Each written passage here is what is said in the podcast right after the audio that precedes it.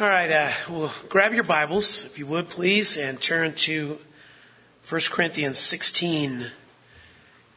1 Corinthians chapter 16. It's the last chapter in 1 Corinthians. And we're studying this, um, this very last part of this amazing epistle. And in this epistle, I mean, we've gone all over the place. We really have. I mean, we have really, we've dove, dove into issues uh, practical issues, theological issues. We've talked about marriage. We've gotten into talking about um, idolatry and gray areas and what to do there. And we've looked at spiritual gifts. We've talked about tongues. We've talked about prophecy. Um, we've talked about love. We have been all over the place, and it has really been amazing. Now, so many people get to the end, though, in these parts of the New Testament, and I know, I know what you do. You kind of give it the sort of, yeah, yeah, thanks, love you, see you next time, right? I mean, you kind of just figure it's that. And so you, you know, you kind of skip it a little bit. It's sort of like what you do at the doorway when, you know, you're leaving someone's house after a great visit, right? You're not really sure how to end the deal. And uh, so you hug and you mention a few things that might not be as important, and then you go your way, right? Well, I want to encourage you not to look at this that way. I want you to see that there's more here than what you might realize. So let's put this text before us and let's look at uh, 1 Corinthians 16 and verses 5 through 12. I'm going to read it out loud and you read silently, but I will come to you after I go through Macedonia, for I am going through Macedonia. And perhaps I will stay with you, or even spend the winter, so that you may send me on my way wherever I may go. For I do not wish to see you now, just in passing, for I hope to remain with you for some time, if the Lord permits. But I will remain in Ephesus until Pentecost, for a wide door for effective service has opened to me. And there are many adversaries.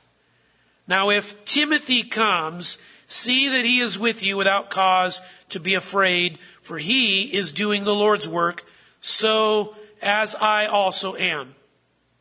So let no one despise him, but send him on his way in peace, so that he may come to me, for I expect him with the brethren. But concerning Apollos, our brother, I encouraged him greatly to come to you with the brethren, and it was not at all his desire to come now, but he will come when he has opportunity. The word of the Lord, amen. Now, you might look at a text like that and, and you're thinking, yep, that's exactly it. You give the hug, you say goodbye, thank you, all right, there we go out of, you know, you leave the driveway and that was a great visit. But I want you to understand something. This is really an insight into Paul's ministry. And the more you look at it, the more you're going to see this. This is an insight. Now listen, not just in what he did, but why he did it. Why he did what he did. Not just in the ministry that he had, not in the busyness, not in the fact that he was involved, but why he even did what he did. Now you remember we said that all of chapter 16 was really a snapshot of the church in motion. When the church gets going, you can spot it doing four things. Mark it, giving, working, trusting, and loving. Those are the things that really shape, those are the things that help you to see what the church is about. This next section is a portrait of the principles that tied the Apostle Paul down that caused him to serve, that is, to work in ministry. Now I've titled this God's Work, God's Way. Let me show you the reason why. Look at verse 10 of chapter, actually, keep your finger on chapter 16 verse 10. Look at verse 58. Go back to chapter 15 verse 58. Paul says, Therefore, my beloved brethren, be steadfast, immovable, always abounding in the work of the Lord knowing that your toil is not empty in the Lord. Now, what Paul is motivating them to do is not just commit to the work of the Lord, but to toil in it. To put so much effort into the work of the Lord that you work to a point of exhaustion. That's the word that's used here. In fact, it's a word that actually has the idea of the work that it takes to go in um, work the ground and make it fruitful, make fruit come out of the ground. That's the word that's used to describe the word work. You could say it this way spend yourself completely in the work of the Lord. Spend yourself. We live in a day and age where we're trying to tell each other, Stop working so hard. Settle down. Slow down. Relax. Paul says, no, do the opposite. Work harder. Go for it. Push yourself. Get yourself to the limits. Get yourself to that place where you have to actually rely on God in His grace. Now look, this, we're talking about the work of the Lord here, right? You can maybe even say it this way. Spend yourself completely in the work of the Lord because God's going to reward that. That's that fruit bearing picture of the word work. And then you get to our passage and you see something very interesting nestled in here that really does connect to that thought from verse 58. And it's in verse 10 of, chapter 16. Look at it. See that Timothy is with you without cause to be afraid, for he is doing, here it is, the Lord's what? Work. As I also am. Now you remember back in 417, Timothy will remind you of all my ways, Paul says. Now, what then is, so clearly he's doing the Lord's work, just like Paul did the Lord's work, so the question then is, what is the Lord's work? If we can know what the Lord's work is, then maybe we can exhaust ourselves too in doing that, right? We can know what it is that He wants us to stretch ourselves out to that kind of limit in. Now, you don't have to search too hard to figure out what the Lord's work is. You can go, for example, look at the Gospels and you can see how Jesus worked, right? In fact, this is a little assignment for you if you want to do this. Read Mark chapters 4 through 6. I believe it's literally like one or two days put together and just mark out all the stuff that Jesus did it's incredible. It's incredible. One thing after the next, after the next, after the next. He, he pushed himself in the work. Now, God came down. God with skin. God the Son came down and he, and he worked. John 5 verse 17 my Father is working until now, and I myself am working. In other words, one of the purposes that I came down here is to show you what work looks like. And then in Matthew 28, teaching them to observe all that I commanded you, giving them my teaching and working at it. Now, what is the Lord's work? Two things. He worked to get the gospel out, and he worked to get the gospel in. You understand that? He worked to get it out to people, and once it was in people, then he worked it you know, with them. He worked with those people that had the gospel. What's that mean? I'll give you two different words that maybe will help you understand what I just said. Evangelism and edification. That's it. That's the Lord's work. And you could put all of His work under those two headings. Now, Paul said he did the Lord's work, so we should be able to see that very same thing, right? Yep, exactly. And in fact, remember back in 1 Corinthians, uh, the very beginning here, you can look at the first three chapters of this letter, and Paul told them those two things in those first three chapters of his letter. In chapter 1, verse 17, Christ sent me to preach the gospel. Verse 18, the word of the cross.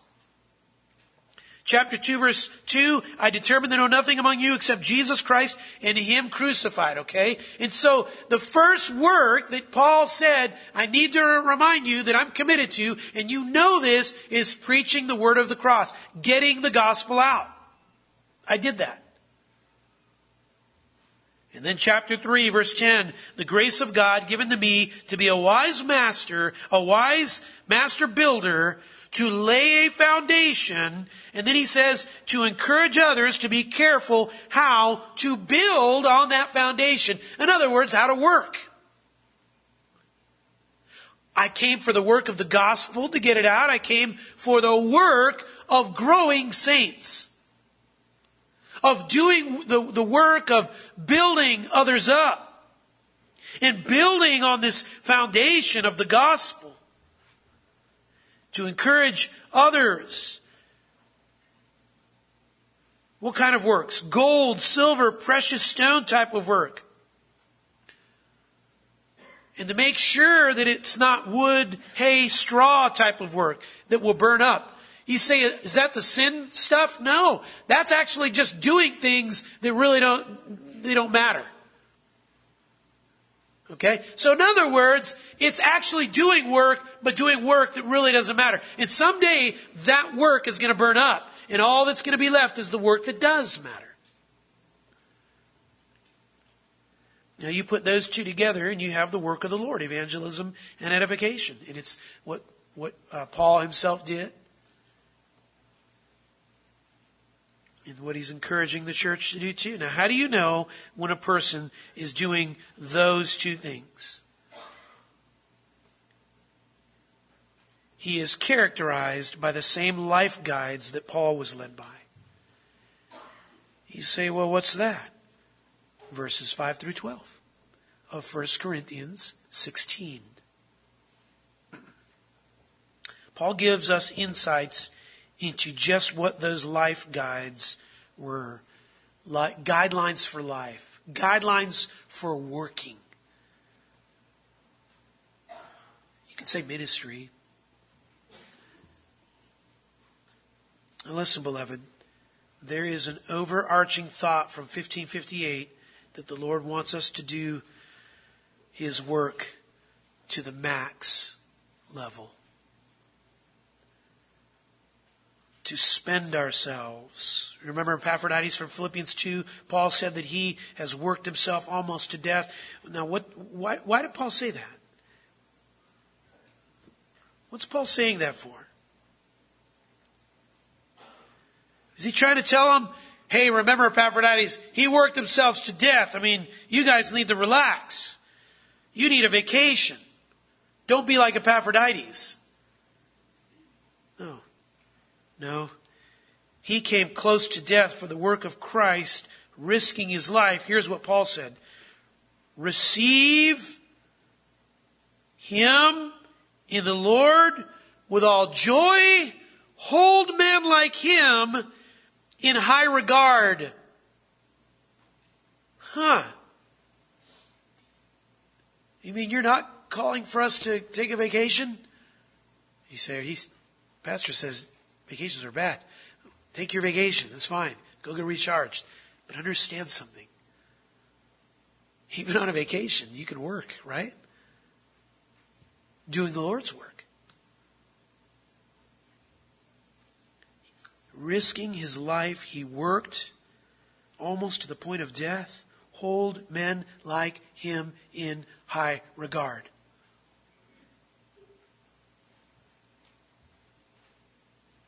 Encourage that brother. Encourage him to do what? To keep going.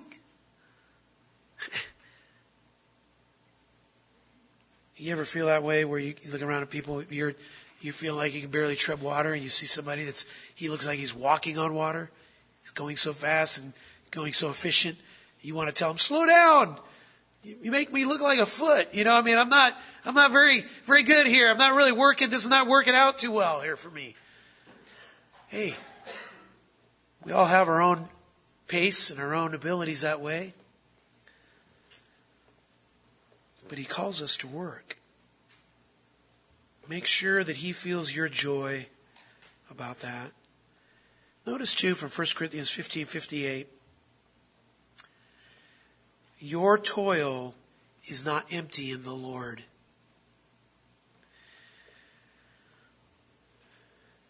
The Lord will cause that work to bear fruit. So, what's the key? The key is there's a key here. You say, Will he be faithful, the Lord? 1 Corinthians 1 9. God is faithful. Right? No, key, that's not the key, whether or not God is going to be faithful. Sometimes I think we mistakenly think that, like Job. No, it's not whether or not God is going to be faithful. The key is our work. The key is this how far are you willing to go?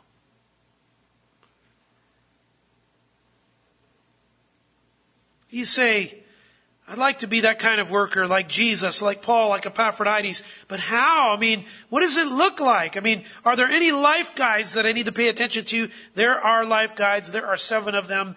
And when you take this approach, you can be like uh, what it says in 2 Timothy 2.15. Be diligent to present yourself approved to God as a workman who does not need to be ashamed accurately handling the word of truth. You know, this is fascinating. So he says, be, you know, you, you need to be approved to God as a workman. No shame in the work. And that phrase, accurately handling, is a fascinating one. It was used to describe the work that it takes to plow a straight line, preparing the ground to plant seeds, to grow produce and bear fruit. That's what handling accurately means.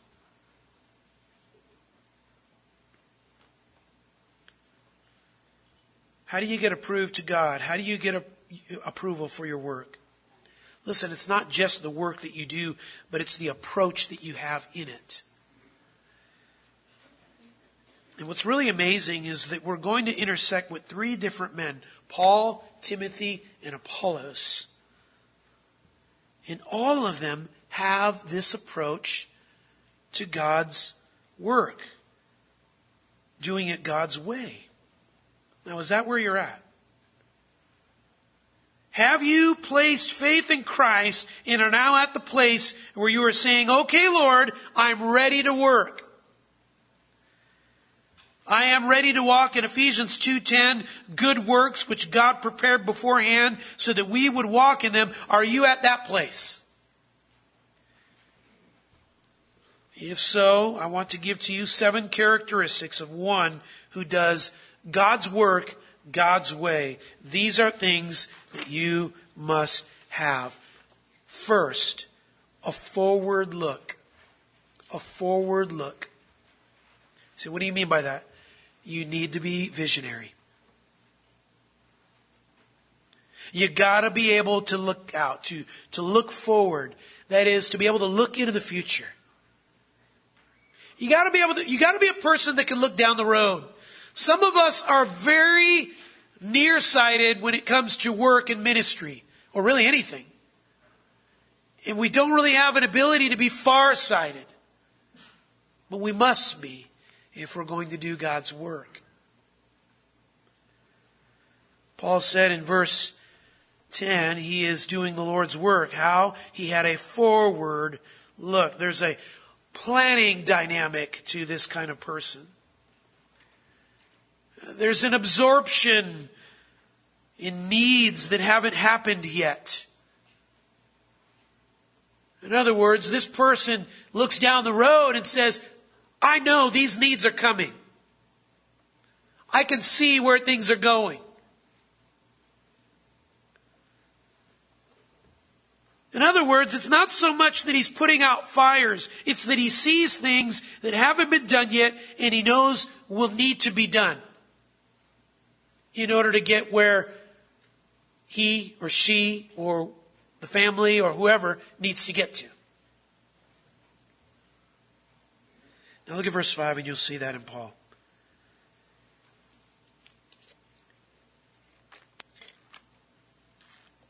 He says, But I shall come to you after I go through Macedonia, for I am going through Macedonia. It's okay, I haven't seen it yet. I'll show you. Now, Paul is planning on coming to this church after he goes through Macedonia. Notice he says it again, because I'm going through Macedonia. Almost as if to kind of tell them, this is going to happen it will happen. You ever do that? Right? Um, I'll talk to you after I go to Reno because I'm going to Reno. Right? What are you trying to tell that person? This is going to happen. This is the set plan. I'm trying to make it really clear to them. Don't try to talk me out of this. It's happening this way.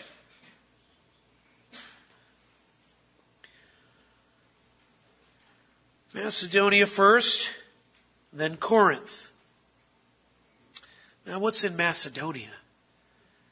Well, churches like the one in Thessalonica. That's in Macedonia. Or like the saints in Philippi. That's in Macedonia. Berea is in Macedonia. Now, I think to really get this down, you have to have the background. Now, Paul right now is in Ephesus, and if, if you're wondering where, like what's going on there, just read Acts chapter 19 and you can get a pretty good idea of what's going on. Somewhere in Acts 19. Now, here was the original plan. Paul wrote this letter called 1 Corinthians, and he, the original plan was to put it in the hands of Timothy, and Timothy was going to go and take it to them. Now we know that the plan had to change because eventually, well here in a, in a moment, he's going to say, hey, when Timothy gets there, right, take care of him. So that tells me the original plan of the letter going with Timothy didn't happen, and so he had to do it a different way. He had to get the letter there quicker because Timothy was going to do something else and, and so forth. Okay?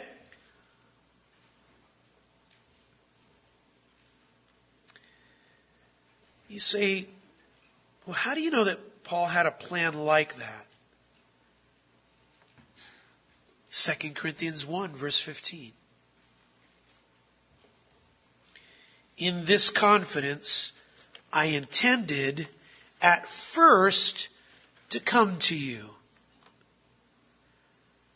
so that you might receive, you might twice receive a blessing. That is, to pass your way into Macedonia and again from Macedonia to come to you and by you be helped on my journey to Judea. Now, if you read Acts, you know that didn't happen. It didn't happen in the way that he had intended. And he's trying to tell them that. He's trying to explain that. Now, what is in Judea? That's the church at Jerusalem. And the plan was to take the collection to them there. See? So here we go. Let's put it all together. So here was the plan. It was supposed to be this. Go to Corinth, go to Macedonia, come back through Corinth. But now there's a new plan. And the plan is go to Macedonia first. He's saying, how could Paul change his plan like that? Well, that's what they were wondering too. You ever, are you a person that struggles with other people changing their plans? Get ready. you maybe are more like the Corinthians than you think. 2 Corinthians 1:17 here's Paul I was not vacillating when I intended to do this was I so that with me there will be yes yes and no, and no at the same time. I mean, that's what they were thinking. Man, with you, we, we don't know if we can really, you know, believe your words. Because sometimes you say yes, and then yes becomes yes and no, and then yes and no becomes no. I mean, what is it? You make plans and then you break plans. Verse 18, listen to Paul. But God is faithful. God is faithful. In other words, He changed our plan. Do you have room in your life for that? Our word to you is not yes and no. Verse 20, for as many as are the promises of God in Him, they're yes. Say it again. In Him, they are yes. You say, but I have this plan. We had this plan. We were going to do this. We were going to do this other thing and everything. In Him, they are yes.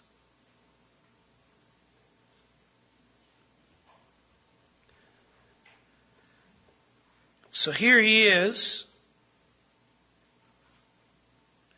And he says, uh, verse 20, for, uh, therefore also through him is our amen to the glory of God through us. Hey, he says, here's the reason why, you know, the plans changed. Because God had to glorify himself through that. And we didn't know it in the first place, or we would, we would have made that other plan, right? In other words, we had plans, they changed, but they changed for good to serve God's glory. Now the plan is now to go from Macedonia, straight to Macedonia, and then to you guys, verse 6, and to spend winter with you. Now, great strategy because traveling in the winter was a death sentence across the sea. So that's a good strategy. You say, did the church at Corinth struggle with Paul changing his plans. Well, we just share, share with you a little bit of that, but I want to share more. Absolutely. I want to show you how much they struggled. Uh, turn back just for a moment to chapter 4.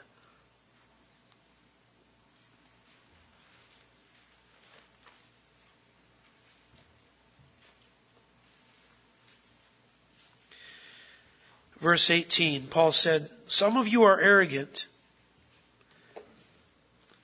as though I were not coming to you. Paul says, You started to presume my, my, my, motives. You started to say, Well, that's probably because Paul is like this. Boom, boom, boom, boom, boom. That's why he's not coming to us. Maybe he's afraid of us. Maybe he doesn't want to face the music. Maybe he's not the pastor that we thought he was. Paul says, You started throwing shade my way. So things had changed, and now Paul is making a new plan, and I love this. By telling us this, he, he gives us insight into something. Paul is a problem solver. Well, I guess I'm not coming. I mean, it, it's not, things have changed, so I guess I, I guess I'm just going to stay here at Ephesus. No, immediately he began to think, I'd like to get to Corinth. How can I do it? We'll do it a different way. He's a person who is always forward thinking. Is that you? Do you ever struggle sometimes where you, you, you, begin to, it doesn't happen the way you planned? Rather than going forward, you start to go backward and you start to trail back and go, I don't see how I'm going to ever make this work or ever get this to happen. And so your work stops.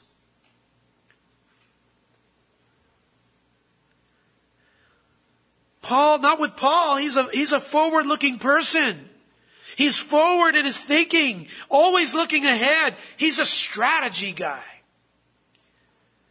You say, well, what makes it so hard for him to keep his plans?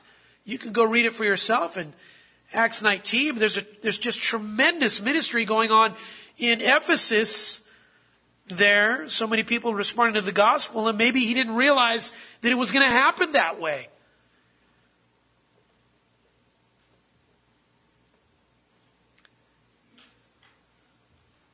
And so many people are responding, and he's putting all his effort into the ministry there. And what is amazing is in all of that, in all of that, he is still able to think about Corinth. Think about that. Here he is, and he's inundated there in Ephesus, but he hasn't shut his mind off to Corinth. That tells me he's able to do, he's, oh, he's a pretty good multitasker. I don't know about that, but I can tell you this. His heart is over there and over here. See, can you be fully devoted over here and have a thought over there? Sure. Somewhere along the line, he's able to categorize, right? He's able to kind of put things on this shelf and have things over here on this shelf and give attention to this shelf, knowing that later on he's going to go to this one over here.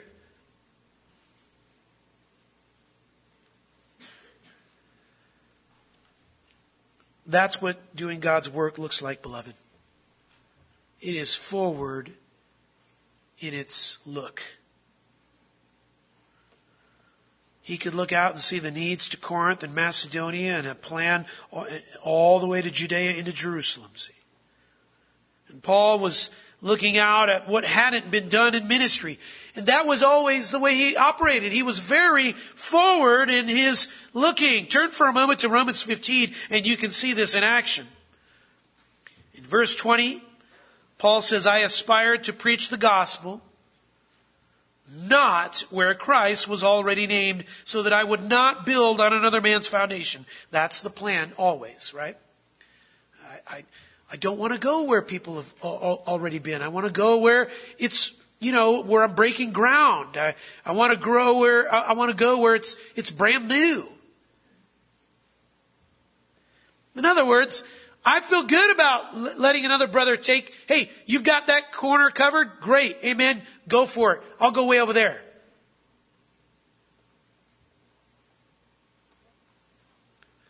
Verse, I mean, verse 24.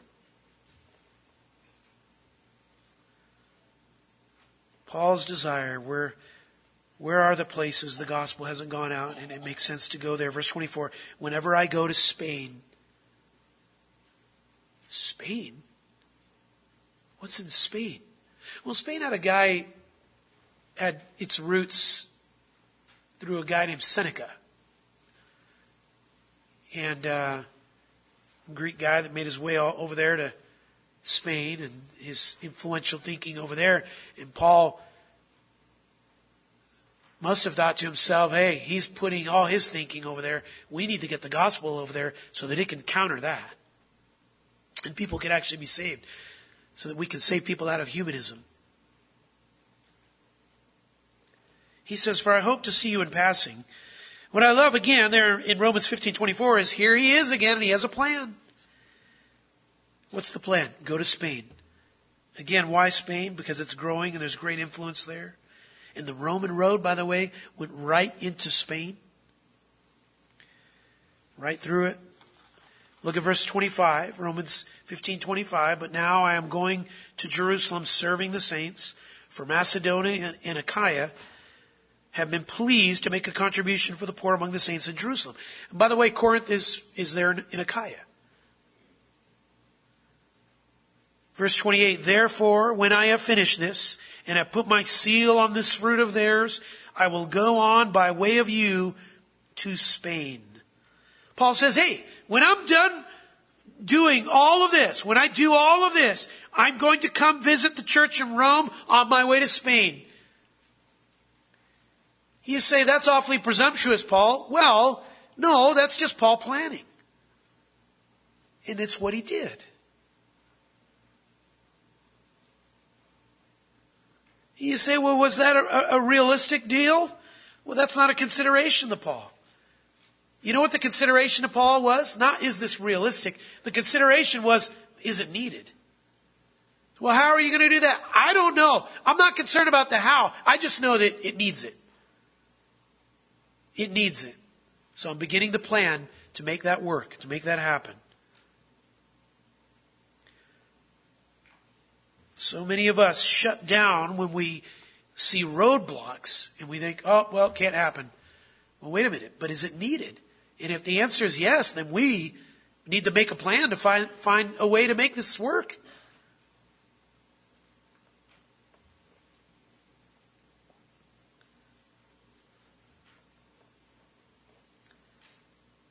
It was needed. The gospel hadn't gone there. Listen, you want to do God's work? You have to be a forward looking person. You cannot be lost in the here and now. And I tell you, beloved, I think sometimes we get so caught up in the now, we're buried in it, and we get so much into what is, has to happen now that we don't let ourselves look into the future. We don't look out and say, but what about what could be done? Right? And I get it, because frankly, there's always so much work that never gets done. And so maybe you think to yourself, well, why think about down there when I've got so much in front of me that just isn't being done right now. And the list is growing long. But you know, I'll tell you this, the one who does God's work has a look to the future. In other words, he's able to do both. He doesn't lose sight of needs down the road, see. In fact, what you do is you get ready now for what you're planning on coming tomorrow. You get ready right now so that the thing that you want to plan for can happen tomorrow. I was so thankful that in my pastoral training, I had men like this for me. I'll never forget working for teaching pastor Chris Mueller. I was his assistant and uh, associate pastor, and he said, Mike, I want you to tackle, and he had this great big theological issue he wanted me to tackle. And he said, I want you to teach the elders what the right position is on this theological issue. And at the time I thought, oh boy, this is big. You want me to teach them? I'm not even an elder yet with these guys. But he told me this. He said, I, I think this is going to be an issue for the church down the road. I said, okay, that's, you, listen, uh, you have me, I, I need you to do this because you're my boss, but I got you, all right. So I got myself to work in it and I put myself to study and presented, presented it all and that was that. Then a short year and a half, two years later, I became a pastor at a church. And in the first month, the very issue that I studied for became a reality. The first month. I was amazed.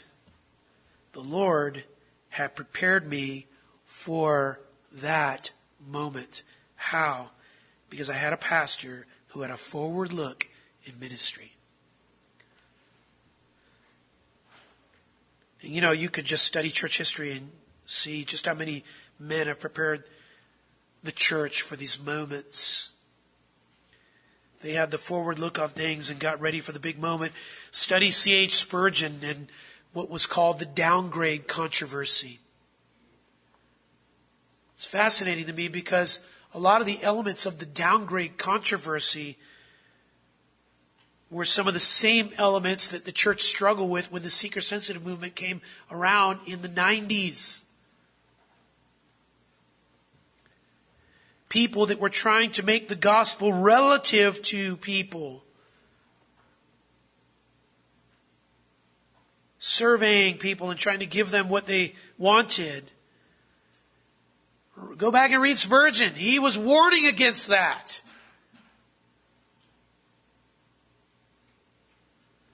Now, the point is this to be faithful in the present but look out into the future and plan for needs to come. So that you're ready when the Lord says, All right, now. Now go. That's the idea behind training for service. I mean, you do all you can to get equipped and to fill in the holes and to do ministry now so that you'll be ready for tomorrow. And so many of us sometimes can get a little bit discouraged and think, am I really even going anywhere? Is this really doing anything?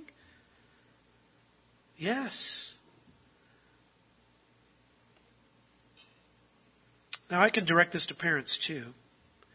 What are you planning for your children down the road? Huh? What strategy are you investing into now that's going to help that out?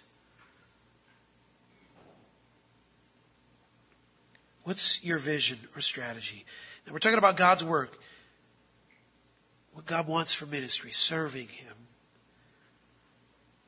You say, but what if things change and don't turn out the way that you plan? And then, well, you need the next point. Point number two, a flexible hand. A flexible hand. Solomon says in Proverbs 16:9, many are the plans in a man's heart, but it is the Lord that directs the steps. Now you always leave room then in your plans and strategies for the Lord's hand, right? And so you have to be flexible. God's work is done by those that have a flexible hand. Now this is hard for people that make plans and they have thought it through and they have plan A and there's no plan B because plan A is so good, right? But in ministry, there has to be a flexible hand. Now look with me in verse 6. And perhaps I shall stay with you, or even spend the winter, that you may send me on my way wherever I may go. Now first, you start with the word perhaps. Probability, right? I mean, I'd like to plan to stay, not just a short visit, but spend the winter there. But here's the flexibility. Look at verse 7. If the Lord, what? Permits. If it's the Lord's will, there's the open hand, a hand of flexibility, see? Now, these Corinthians at this church accused Paul of being a wishy-washy guy, and I showed you that from 2 Corinthians 1, 15 through 20. They, they said he's a yes-no guy, that he doesn't mean what he says, but they're not really getting Paul, are they? In a ministry, Paul had to learn you can, you can strategize and plan, but you have to have an open hand to God changing things, right? Let me show you an illustration of, of where he really learned this from. Acts chapter 16. In fact, if you want to turn there, you can. Um, and what I want you to see is that this is something that Paul actually had to learn.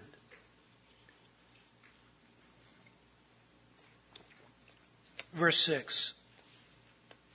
Paul has Timothy and Silas with him, and they have a ministry plan, a mission plan. It says they happened through to go through the Phrygian and Galatian region having been forbidden by the Holy Spirit to speak the word in Asia. Okay, the plan was to go to Asia. Where's that?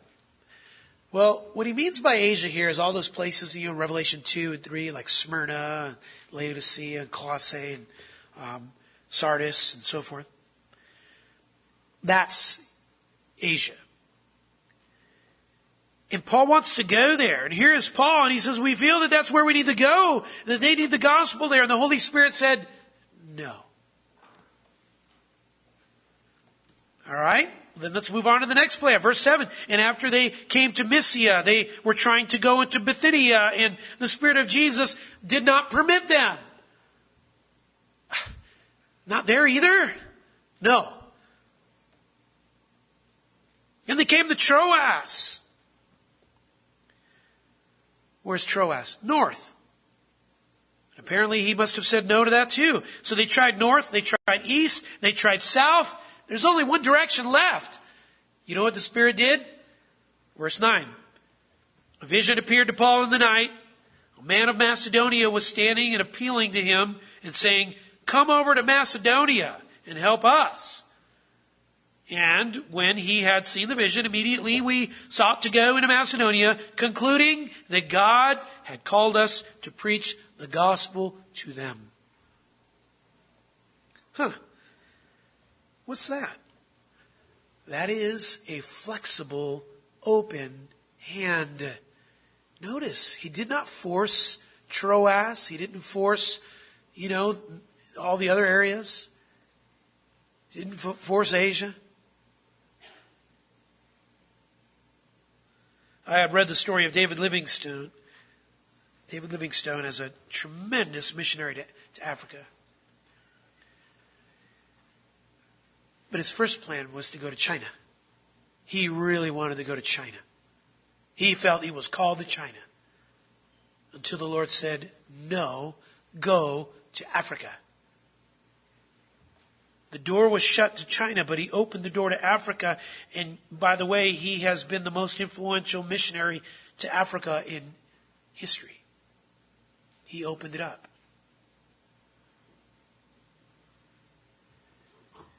You see, he had a flexible hand. He, he made plans and then he let the Lord shape them. And he made the most of it.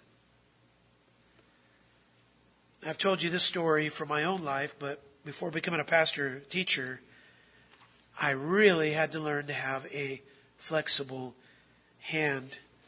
I began the early years of ministry with the youth, high school age. You know, we, um, at one time we were ministering to like 400 people, youth, 400 youth, right? I mean, a place like this couldn't even, you know, hold, uh, maybe half of the group that we had coming.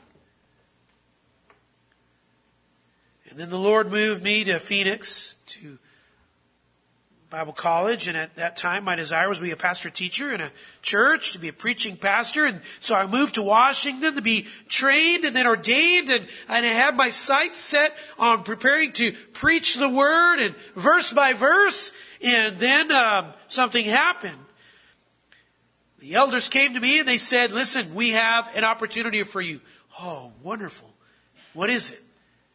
We have decided that this next year you need to be the junior high pastor. I said, wait a minute. Can we talk about this? Have you guys prayed about this? My plan was to be pastor teacher. Not the right time. I had to learn to have a flexible hand. I had to learn that that is vital to doing God's work. Needed to learn. It's all about what the Lord permits and what He allows. Third characteristic of doing God's work, God's way. Thirdly, it is this, a far reaching commitment. A far reaching commitment.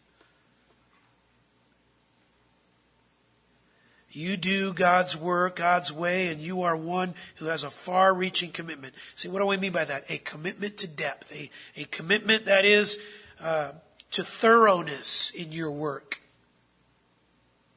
Notice with Paul in verse 7 For I do not wish to see you now just in passing, for I hope to remain with you for some time. Paul says the reason why I'm willing to change my plans is because I want to stay a while with you.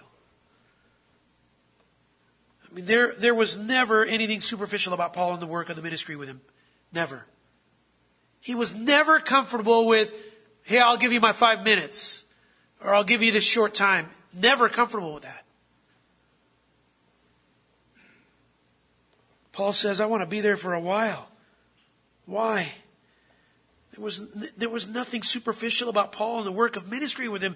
I mean, he says, because I got to get it all out. I mean, I need to be thorough in the work that the Lord has called me to do with you. Verse 6, I'm going to spend winter with you. I'm, I'm planning to be there for a while. Now, beloved, that's commitment to them. This is the part of ministry work that is investment.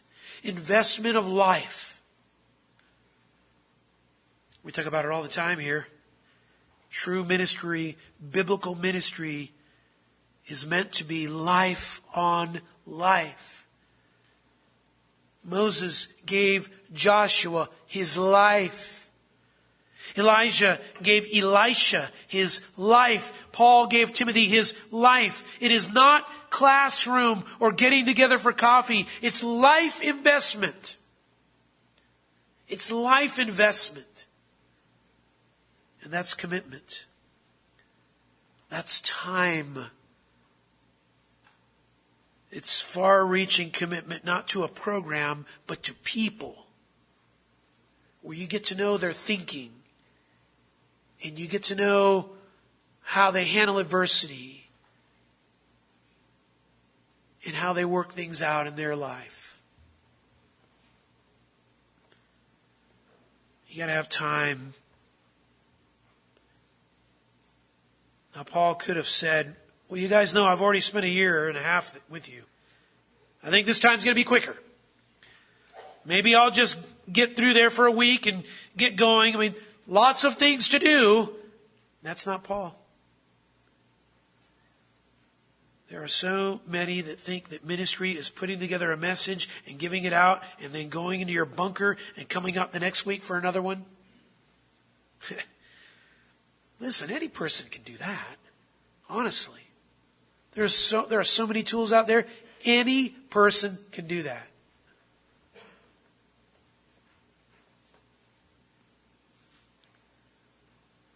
Tell you what's harder getting a text or a phone call nine or ten o'clock at night after you're just done with everything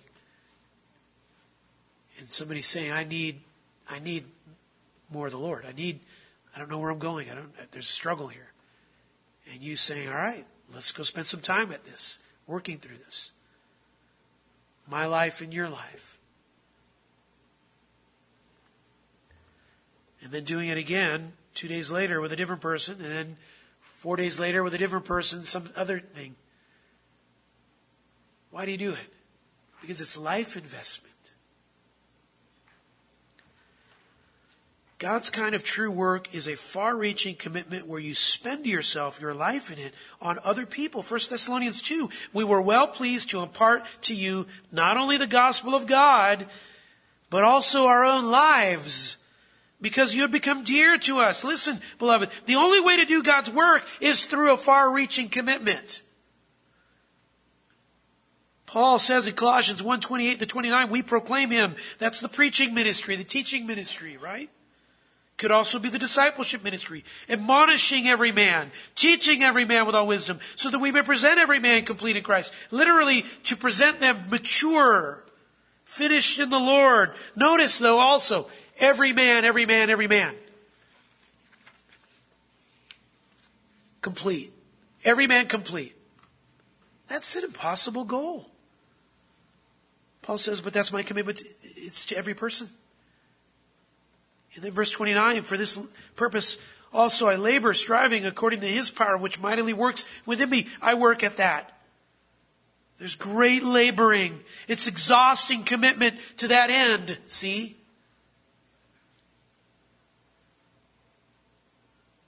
But do you just, do you see just how much commitment? It's only God's kind of work when you can say with Paul, every man. Every man. There's a thoroughness to it, a fullness, nothing half done. It is a, it is a full job. Laziness is the mark of many in this capitalistic country of ours that wants to gain as much as it can and do as little to get it as it can. You do less work, you retire early, and you expect much pay. That's the American way, right? Tell me I'm wrong. But that's not the Lord's way. What are we after? Complete in Christ. Ephesians 4:13 until we all attain to the unity of the faith and of the knowledge of the Son of God to a mature man to the measure of the stature which belongs to the fullness of Christ. Do you know what he's saying there? Until we all. That's the scope. All. Unity of the faith, that's the substance, right? The faith, the doctrine, that we'll be unified in it. Knowledge of the Son of God, that's the seed, the food, if you will. Mature man, that's the standard, the stature. What's a mature man look like? The fullness of Christ. You say, why say it that way? Not just a little like Jesus, like all of Jesus. And by saying that, he means the stuff that we can imitate, like his compassion and his kindness and his love and his joy and his peace and his patience and self-control and righteousness and gentleness and stuff like that. Listen, that's not an overnight job.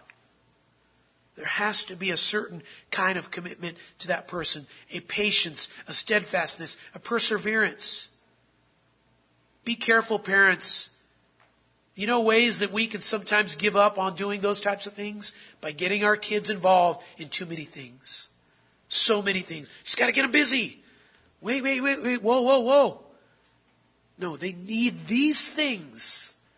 And they need a parent who's going to be committed to them to have these things. One last characteristic of one who does God's work God's way. It's a person, it's one who has a fixed presence. Listen to the present. A fixed presence to the present. See, what do you mean by that? We already talked about you having a forward look into the future. Now, this is the person whose feet are on the ground in the now. You're a doer in the now. You have fixed your presence to the present, to the now. In other words, you plan, you're open, you're committed, but you're not just some dreamer. You don't just stay in the dreamer state. You have a commitment to right now, getting work done now. You don't close your eyes to the things that need to be done now. Notice Paul verses 8 and 9 but I shall remain in Ephesus until Pentecost. He says, listen, there's a great reason why I've changed my plans and I'm not coming to you right now. And I'm going to go to Macedonia. It's because I'm doing, something came up. And I, and I got to tell you, that something that came up is amazing. I'm going to stay where I'm at right, for right now. Where's that at, Paul? Ephesus, Acts 19. For how long, Paul? Pentecost. What's that? The Jewish feast, 50 days after Passover, springtime. You can't just be a dreamer. You can't just be a planner. You have to be committed to present ministry. Ministry in the now. We, we have to be doers. And if you're not presently good, you'll never be future ready, right? Some people get stuck in preparation you read, you study, you listen to sermons, and you come to the classes, and you go to flock, and, and you receive, and it's all information, and it's going in here, and that's great. But what about the doing? What about the now? Right? Where's the proof that you can do all that stuff that you're learning about? And I'll tell you, this is the downside for many seminary students especially ones that aren't connected to a local church that trains while they study in school. We've already, now we've already seen it. Paul has these plans. He has an open hand. He says, I, I want to come to you guys. I'm planning on it, but not now. Why?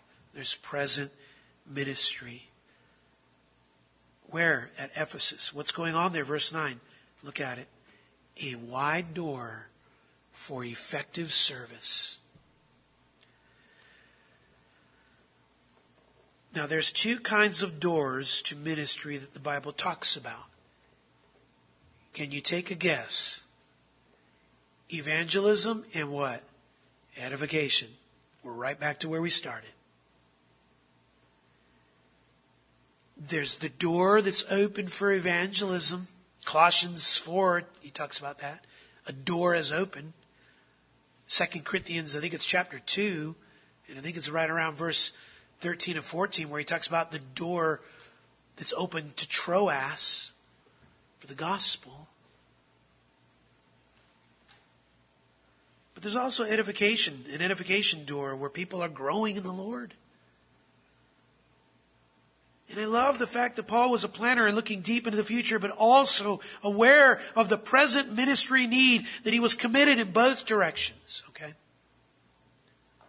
Let me conclude here for this morning here to give us these thoughts. And we're going to come back to verses. There's a lot more that I've got to share with you because I, I don't think you fully understand what was going on at Ephesus, and I need, I need to tell you about that next Lord's Day. But so we're going to see what kind of present need was keeping Paul at Ephesus even though he was looking forward to getting back to Corinth.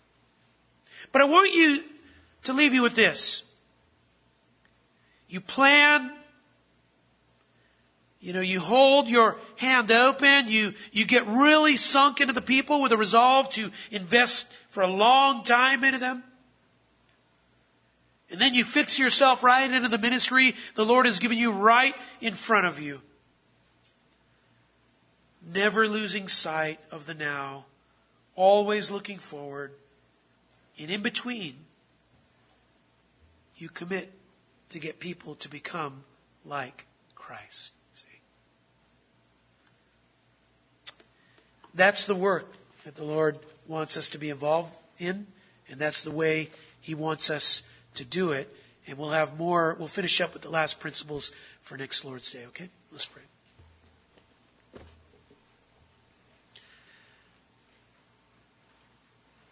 Father, we thank you for your word that speaks to us about our hearts and, and about our work.